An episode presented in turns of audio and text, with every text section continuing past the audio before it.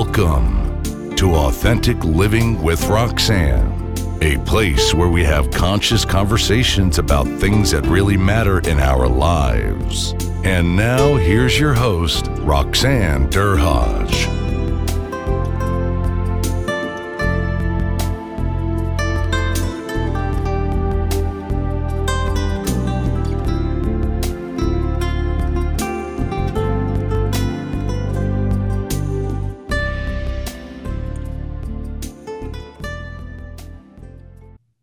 It's uh, Roxanne Derhodge. Thanks again for tuning in for Authentic Living with Roxanne.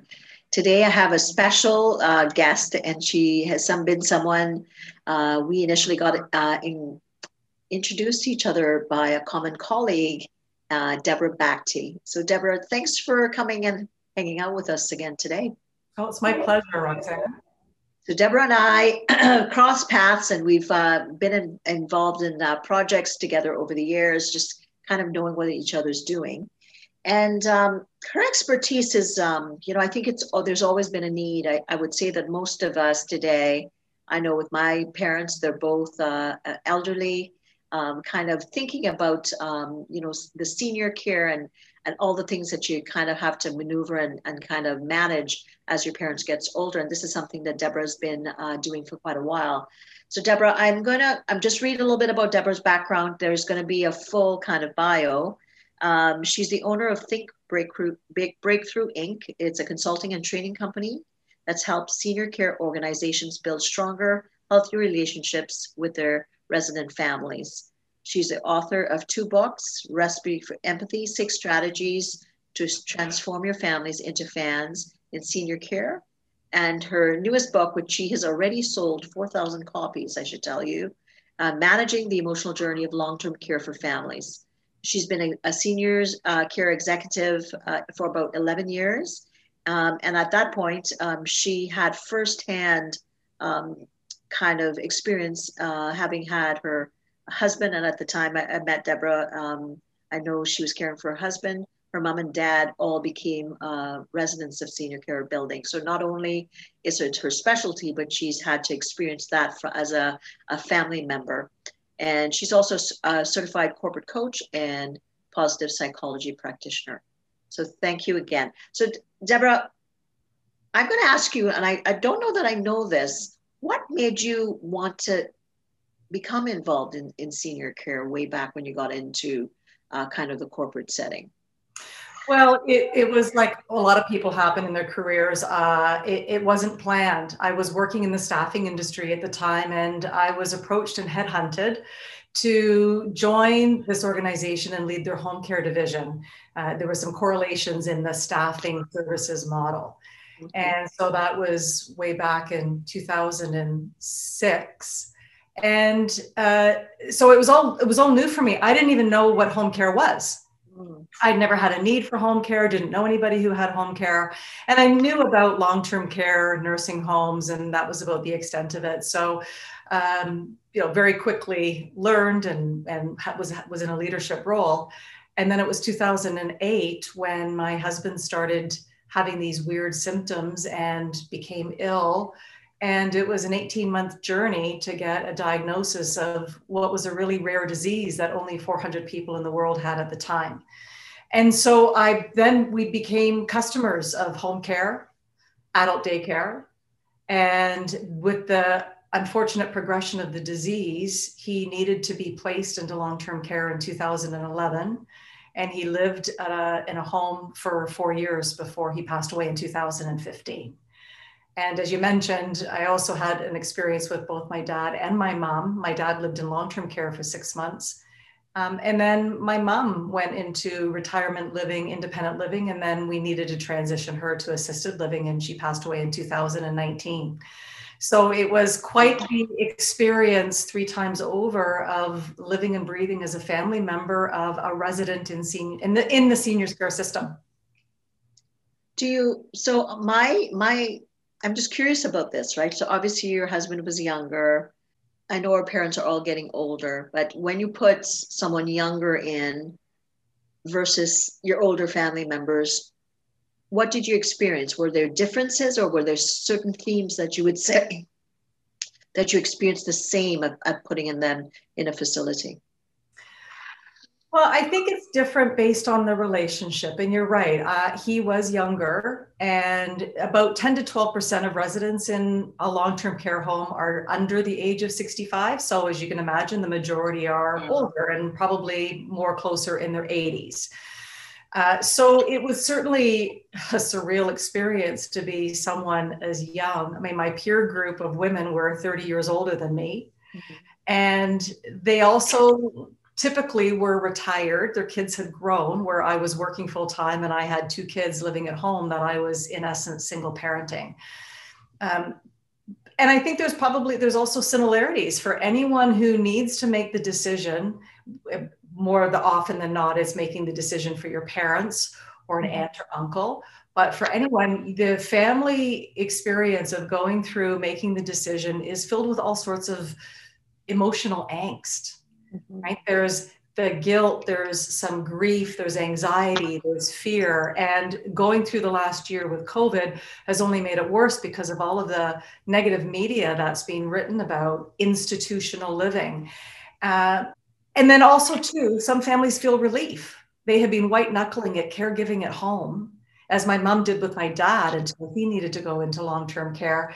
And then you feel guilty about feeling relieved right? And and the other thing on top of it is most people don't really understand how seniors care works. They don't know what they don't know other than what they've read about. So you know i think every person's journey is unique and i think that's what really compelled me to write this second book now what? Managing the emotional journey of long-term care for families because it doesn't tend to get a lot of attention as to how the family is feeling. A lot of energy and attention is put on the resident as it should. This is a big life change for them.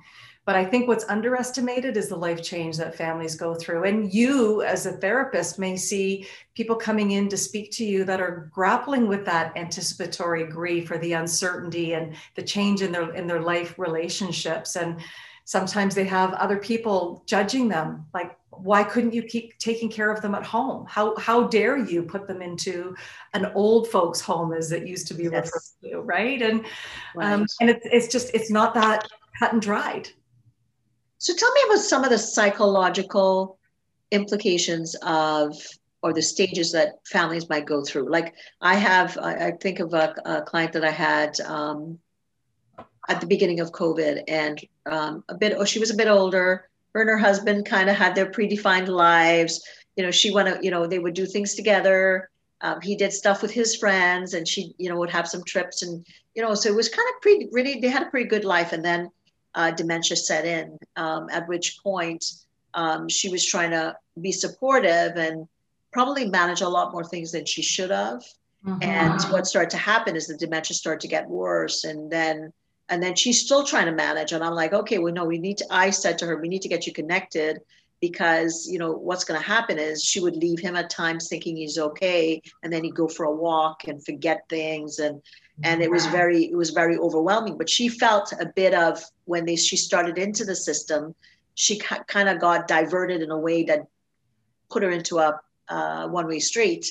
And then she was at the beginning again until she started to talk to me. And then i started to talk to her to get her connected um, you know, through the system to kind of get the geriatric assessment, all those things. So sometimes you're this lack of knowledge. A lot. Would you say that a lot of family members live with it because they think, oh well, maybe there's there's, there's not the options, they, they don't know the kind of the triage models or the spaces that they need to explore. For sure, that's one of the aspects. It's we already have a complex healthcare system to navigate and the seniors care spectrum of it, that's through the LHIN in Ontario, that's the local health integration network. A lot of people don't know that they even exist and they don't know where to start.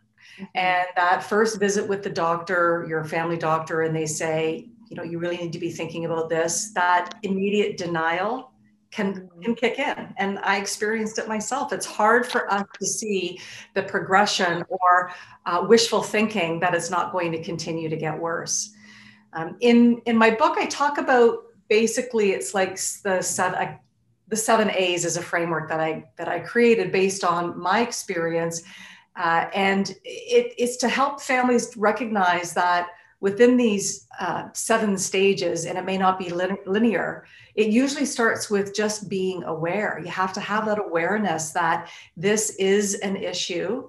It's a challenge. There are resources out there. So there's there's the awareness from a knowledge standpoint, but also an emotional standpoint. And then it's progressing into that area of being able to acknowledge. And that's facing the reality and not that magical thinking that we can have that I can continue to take care of them. Uh, I can, you know, this is going to get better. Right. And, and then getting into that area of being able to adapt. And this is ideally when someone has finally been able to make the decision. How do you adapt to that new role of being a family member in a long term care or seniors care community? And how do you adapt to your schedule? And some of the things that you talked about when you're used to having someone with you there as a partner every day, but also as a caregiver, giving up the control of the caregiving. Absolutely, right? because uh, you know if I'm, you know, um, at the point where I'm, you know, caring, and I know my sisters and my family, my, with my mom, she's in a seniors building. She's not in a long term term care building. Um, you know, so we we're involved with her a lot and you know you kind of you kind of think you know what what is sometimes right for them but sometimes you realize oh no and sometimes you know parents can kind of get their way through their children which sometimes is not the best uh, for what's recommended for them. That's the thing. I, i'm going to use the word a bit manipulative at times because they think oh i don't want to do this so i'll just tell my kids this. And my mom's done, done that with us before and then we're all starting to talk and then we're like oh okay. And then we talk to the nurse manager who's giving us a different story. So i, I think not knowing the system i could see um, you know would be something that family members could benefit just having like you said the knowledge of what the system can and can't help with what you're giving up and what you have to compensate with like now that you've let up that care and you know leave it up to the the experts that know it. But some most of us aren't so good with uh, giving up some of that control. Well and you probably see people who've got that natural gene of caregiving. Sometimes it can be a control issue. Nobody can do it better than i. And sometimes it can be that martyrdom and i speak from experience. That you know sometimes i felt like i was being i was playing the martyr role with all of the heavy lifting i needed to do with taking care of my husband. Right. and to allow other people and also understand they're not going to do things perfectly and they're not going to do things the way that you would and they're living in a community setting. And i think that's where it becomes really important in how the families and the care teams are able to have an expectations discussion and dispel some of the misconceptions that they have. A lot of families think that their loved one's going to get one-on-one 24/7 care mm-hmm. and it's that's just not how it works. Right. And so, you know, there's some there's some learning with that and that's where I think it's when a family is not feeling emotionally um, capable of that change in their life and their lifestyle, it can really create a lot of friction for the people who work in seniors care. And it also affects the resident. I mean, I think when, when they look at when a person becomes a resident in a seniors care home, it's the resident who adapts to their new routine first, typically. And then the staff, they adjust. It's a new resident, lots of new learning for them. But it can take the family two, three months, even longer to get to that place of being able to adopt and accept, right? And to be able to actually appreciate their new role and fit okay. into it well. Yeah. So you talked a little bit about um, admission anxiety, and I think we're stepping into this. I, I just, just tell us what that is, and um, like a, an example of maybe a scenario that that is kind of atypical. I know every family is going to be different. So, yeah. what is admission anxiety? Um, I, w- I would say most families, I've not met a family and I've met a lot of them that haven't felt that anxiety. They're coming into a building that they know that they're going to be leaving that building without their loved one and they just don't know what to expect. It's overwhelming, the sounds, the activity, different people, and admission day can be very busy. And I know for me and for a lot of other families, it can feel transactional. The home is already busy and they're squeezing this admission in, and there's lots of paperwork and all of that to cover. So it's as they're going through that and then as they're leaving and walking to their car driving home that's when the tears start. That's when the have i done the right thing? and the guilt can set in on the other side of the equation is the staff who can feel admission anxiety and i was able to get a better understanding in when i was doing consulting on site that the morning of a new resident and family coming in the staff are trying to learn everything they can based on a file that's been sent to them. And as you can appreciate, Roxanne, the, the file only says so much, and some of the information is not correct or it's out of date. And there also tends to be this worry about, I wonder what the family's going to be like. Are they going to be nice? Are they going to be pleasant? How are they emotionally feeling about this? Right. And every home has had the challenge of having passionate. Let's call them passionate families in my book i talk about family flavors and i i, I there's there's jalapeno families right? Or there's families that'd, pro- that'd probably be my family deborah. The trinidadians get a little bit hot and spicy. Right and they can have jalapeno moments. And so sometimes the staff are almost bracing themselves and they're thinking oh you know that's going to be a difficult family. And so this labeling starts to happen. And I really don't believe that families come in to be difficult. They're scared, they're afraid, they don't know what they don't know. And then they get handled in this admission process. And then they leave, and, and sometimes they feel like they haven't really been seen or understood. Right? Because the, the staff are, and rightly so, focusing on getting the residents settled is a big change for them. So I find it to share with families that the, the care team are also feeling this admission anxiety. It's actually a way to be able to connect with a shared experience just for different reasons. And how can we be focusing on alleviating that anxiety with each other by focusing on that, making a connection as human beings on a probably one of the hardest days of that family's life. And it's a day that they will remember they may not remember the details, it can be a bit of a blur, but they will remember how they felt. And for the staff, it's it's it's another day of a busy day. And so I try to help them understand why it's so important to be present and intentional and compassionate and curious with that family. Uh, to to bringing bringing them, it's it's no different than onboarding an employee in your organization. You want to be be mindful and um, and compassionate in that.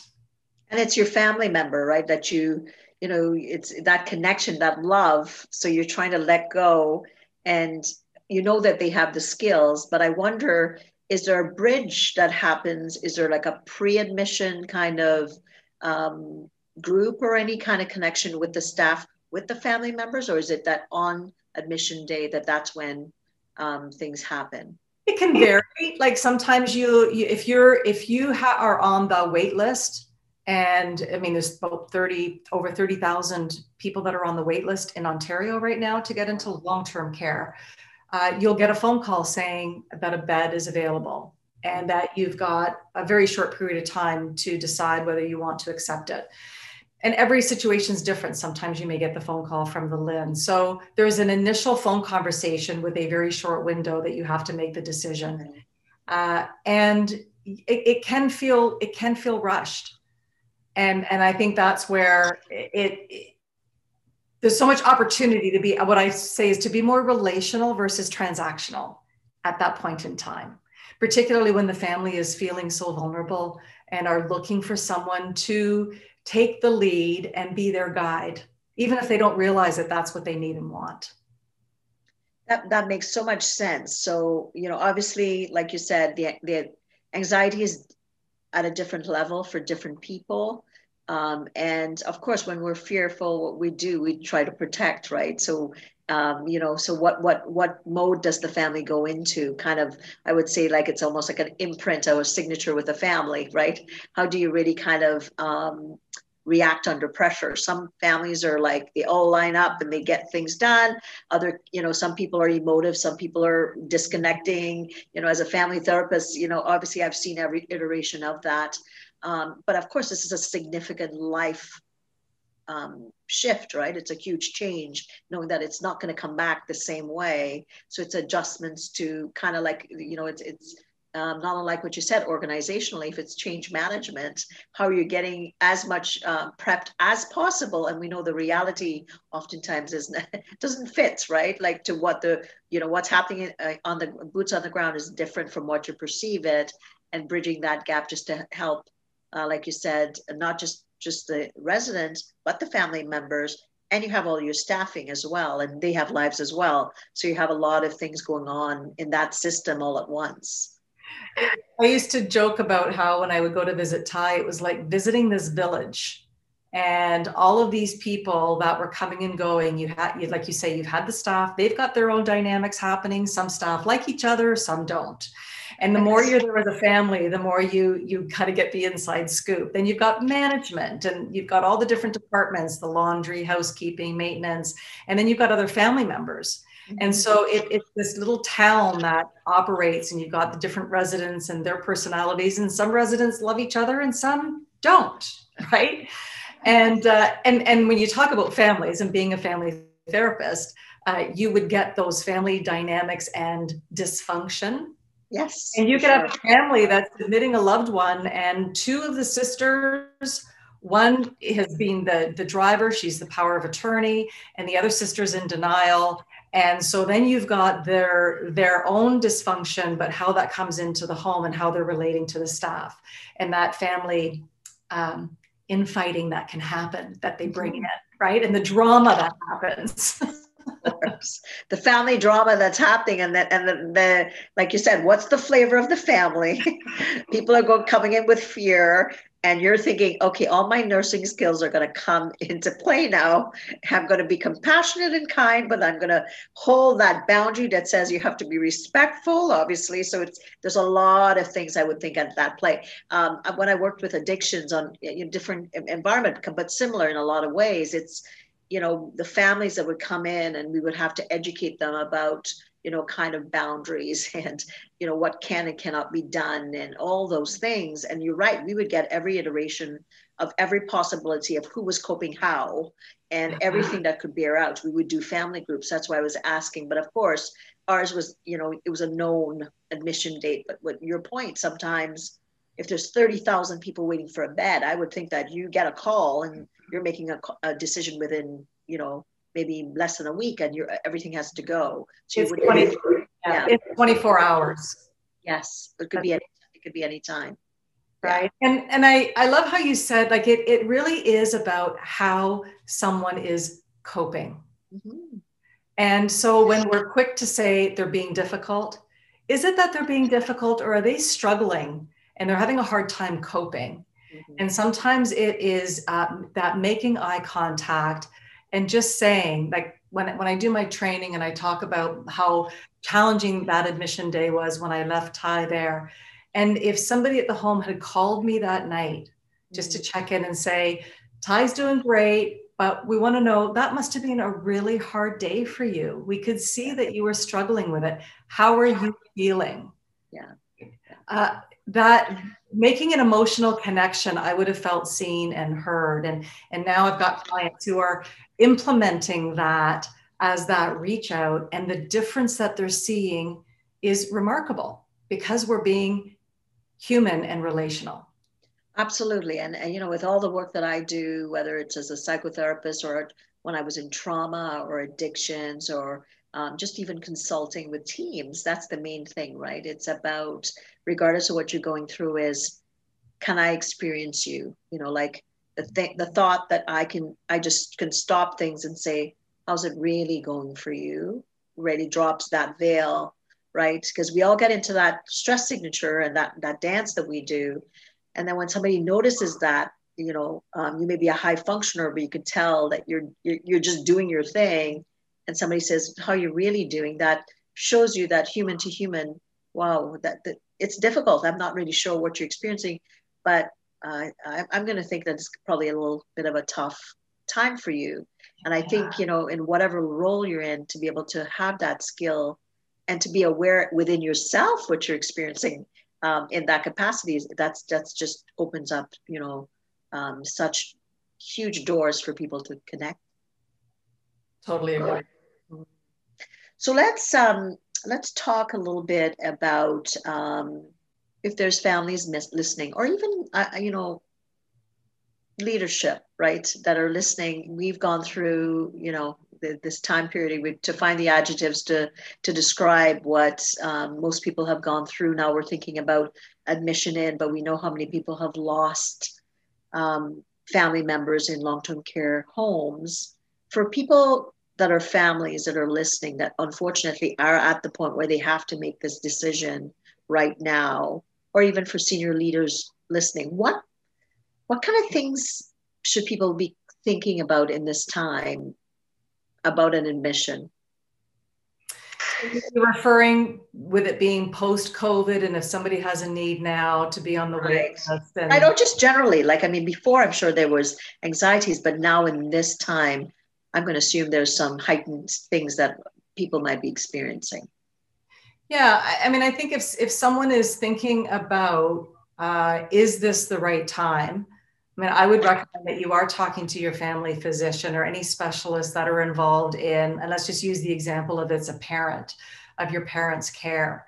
And, and I think it's also to try to take an, um, an objective viewpoint as to what's actually occurring that would prompt the need for additional level of care, whether that's moving into retirement or assisted living or memory care or long-term care.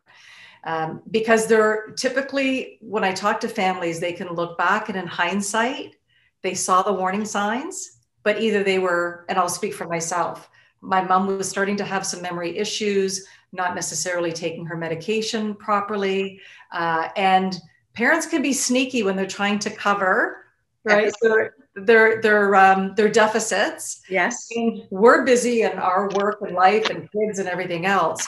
Now I can look back and recognize that I wasn't being as present and paying attention or asking better questions without making her feel wrong or bad or anything like that. So it's how do you listen to those objective voices or to be able to see for yourself? And then it's doing the due diligence and research of the homes that are in your area. I think right now they're still doing virtual visits. But if you're able to speak to the social worker or administrator or director of care in the home, because it's important that you are able to learn what you can. Uh, in Ontario, reaching out to your local health, um, your, your LHIN, uh, to, to be able to speak to a case manager to see. They, there's criteria that's involved, right? So I think there's that knowledge piece and then being able to understand from an emotional standpoint how do you feel about this potential necessary next step in your parents' aging journey. And how will you be able to lean into that versus feeling the resistance? If you're feeling some of the guilt or maybe some of the grief because of things that are changing in your family relationship, I highly recommend reaching out to a therapist. Like there are people that you can talk to. If I didn't have the supportive therapy while my husband was going through it, uh, she was in she enabled me to think differently about the reality of our situation and what doing my best really was. And it wasn't right. doing everything perfectly all the time always right. right, and i would think that in this, in this time and, and i want to talk a little bit about the pandemic and all the losses right? I would say that probably and i'm assuming Deborah, you're the one that's the expert here that some families may be just scared even if they know that maybe it's time to make that decision because of all the losses that we've had in the long-term care facilities um, what what advice do you have for them? You know like they may be holding back a lot because you know um, you know you all you hear unfortunately are all the horror stories. We don't hear all the kind things that are being done in, the, these long-term care facilities. What would you say to them if they're really that petrified that they're not taking the step, even if it may be a necessary step at this point. I do think it goes back to having a connection with those local communities and asking those questions.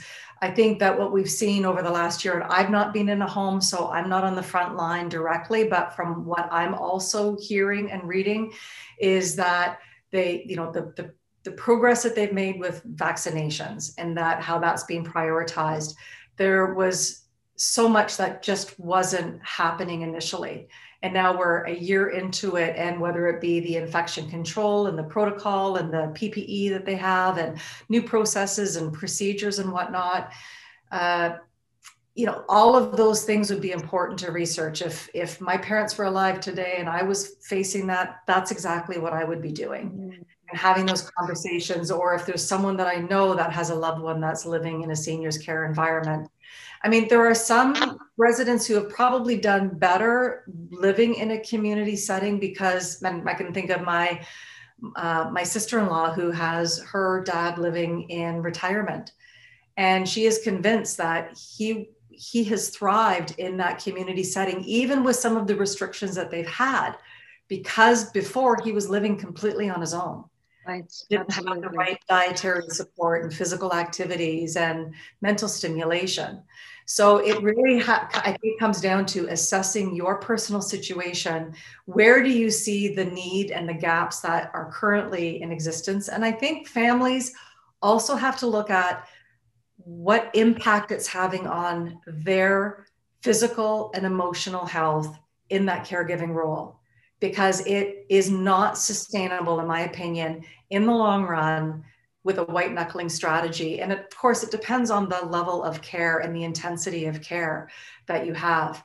And maybe you can continue to get home care to support or uh, when adult daycare programs are up and running again. Um, it's, it's not an easy decision at the best of times. So for employers listening, right? Because a lot of people are, you know, the sandwich generation, I think a lot of us entered it as soon as we probably hit like our mid 40s, right? We were carrying in some capacity. Um, and we know your our, our, population is aging. Like you said, there's 30,000 people waiting for care. So, and we're going through the fear of the fear of the pandemic. Everybody's in a mass. You know, people are trying to catch their breath, and people have had losses and not being able to see family members and all those things. So from a from a leadership perspective, what kind of things should HR and leaders be considering with people that are maybe having family members in long-term care?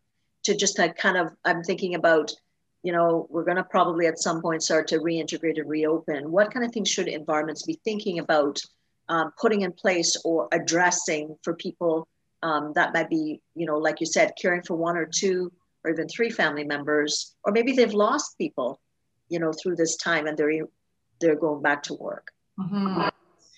Yeah, in, in some organizations I've talked to, they've really tapped into their EAP or the EFAP program, the Employee Assistance Program.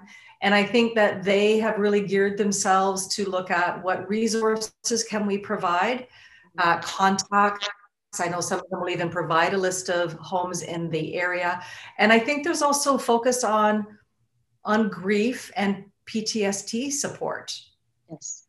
But as you talked about, whether it whether it was some financial loss, health loss, all of those impacts, uh, that they're recognizing that employee health and well-being is is no longer a nice to have; it's a must-have mm-hmm. in order to be able to provide that support and um, that that sounds to me like it's probably one of the easiest ways if an organization does have an EAP program.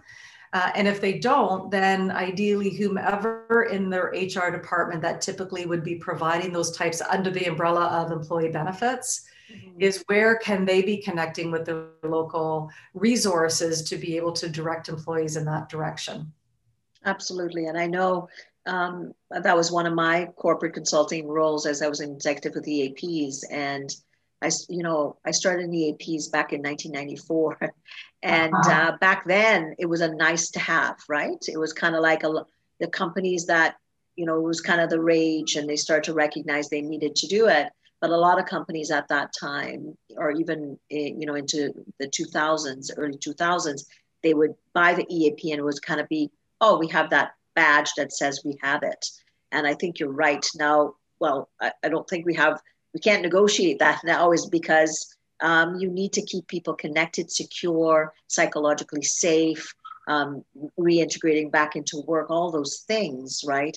And we're going back and where people are wanting to go back to employers that they feel safe and secure with, that are, are you know living their brand and all those things we want to we want to deal with people that are really true to their integrity of what what business they're running. So i think it's it's it, you're right. It's not a nice to have anymore. It's a must have um, if you want to keep people you know at work and productive and present all those things. And the eap i think is um, definitely i'm sure you know there's been an escalation obviously in usage. I'm, I'm going to be interested to kind of see i'm sure that that's increased and need need so right? They need to use it so that they can stay healthy and productive at work well, and I can't imagine someone that's got their kids, and there was an article I saw last week about parents suffering burnout from trying to support their kids at home and online learning. And imagine that. And then you've got whether they're living with you or close by, you've got aging parents and trying to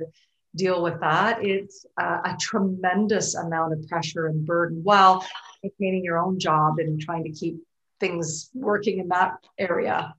I know for sure.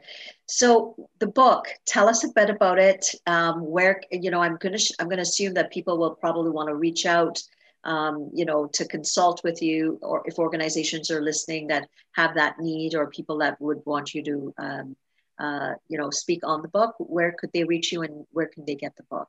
Yeah, best to go to my website, which is deborahbakti.com. And I have a page for where people can purchase uh, either book uh, the recipe for empathy or now what? Managing the emotional journey of long-term care.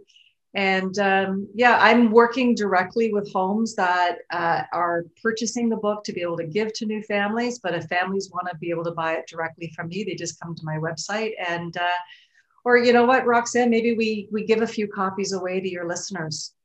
Okay well um, you tell me and uh, then what we'll do is uh, if, if you're going to do that when people uh, let me know um, they can sign up through the podcast and then they can let me know and then I'll coordinate it with you. That's so generous. That's amazing. I'm sure there's a couple people out there that would benefit immediately. We'll set something up for when you when the podcast launches how, how people can get it. Awesome. Well, thank you for your time, Deborah. So, what have I learned? I've learned that, um, and I think the part that I think organizationally makes sense is that um, there's concurrent experiences happening with the family and with the with the with the um, nursing care, but also with the family and also with the patients. So we need to recognize or kind of think where is individually each part of the system at at that point. And think about yourself. If you're in if you're in that space and you're having an aging parent or um, having to make that decision tap into what you're where are you at? What is your family members? What is the kind of the dissension or lack of dissension in the, the family. Like Deborah said, investigate what's out there. You know, call your local uh, health health integrated network or LHIN and begin that process and just start to kind of educate yourself and think um, what would what is it that we're looking for what are what is the true need and what stage of grief am i um, individually and collectively what stage of grief would, are my family members in and then start from that space. That being said it's not an easy it's a not an easy thing to go through for anyone. Um, but again what's important is offering the best care possible for your for your loved ones. Um, even though it may not be you it's going to be the right people. So thank you for tuning in. Uh, deborah thanks a lot again and we'll talk to everyone soon Thanks for tuning in to Authentic Living with Roxanne, creating the space for positive, healthy change. Roxanne is a keynote speaker, psychotherapist, and coach. To work with Roxanne, visit roxannederhodge.com slash blueprint. We'll see you next time on Authentic Living with Roxanne.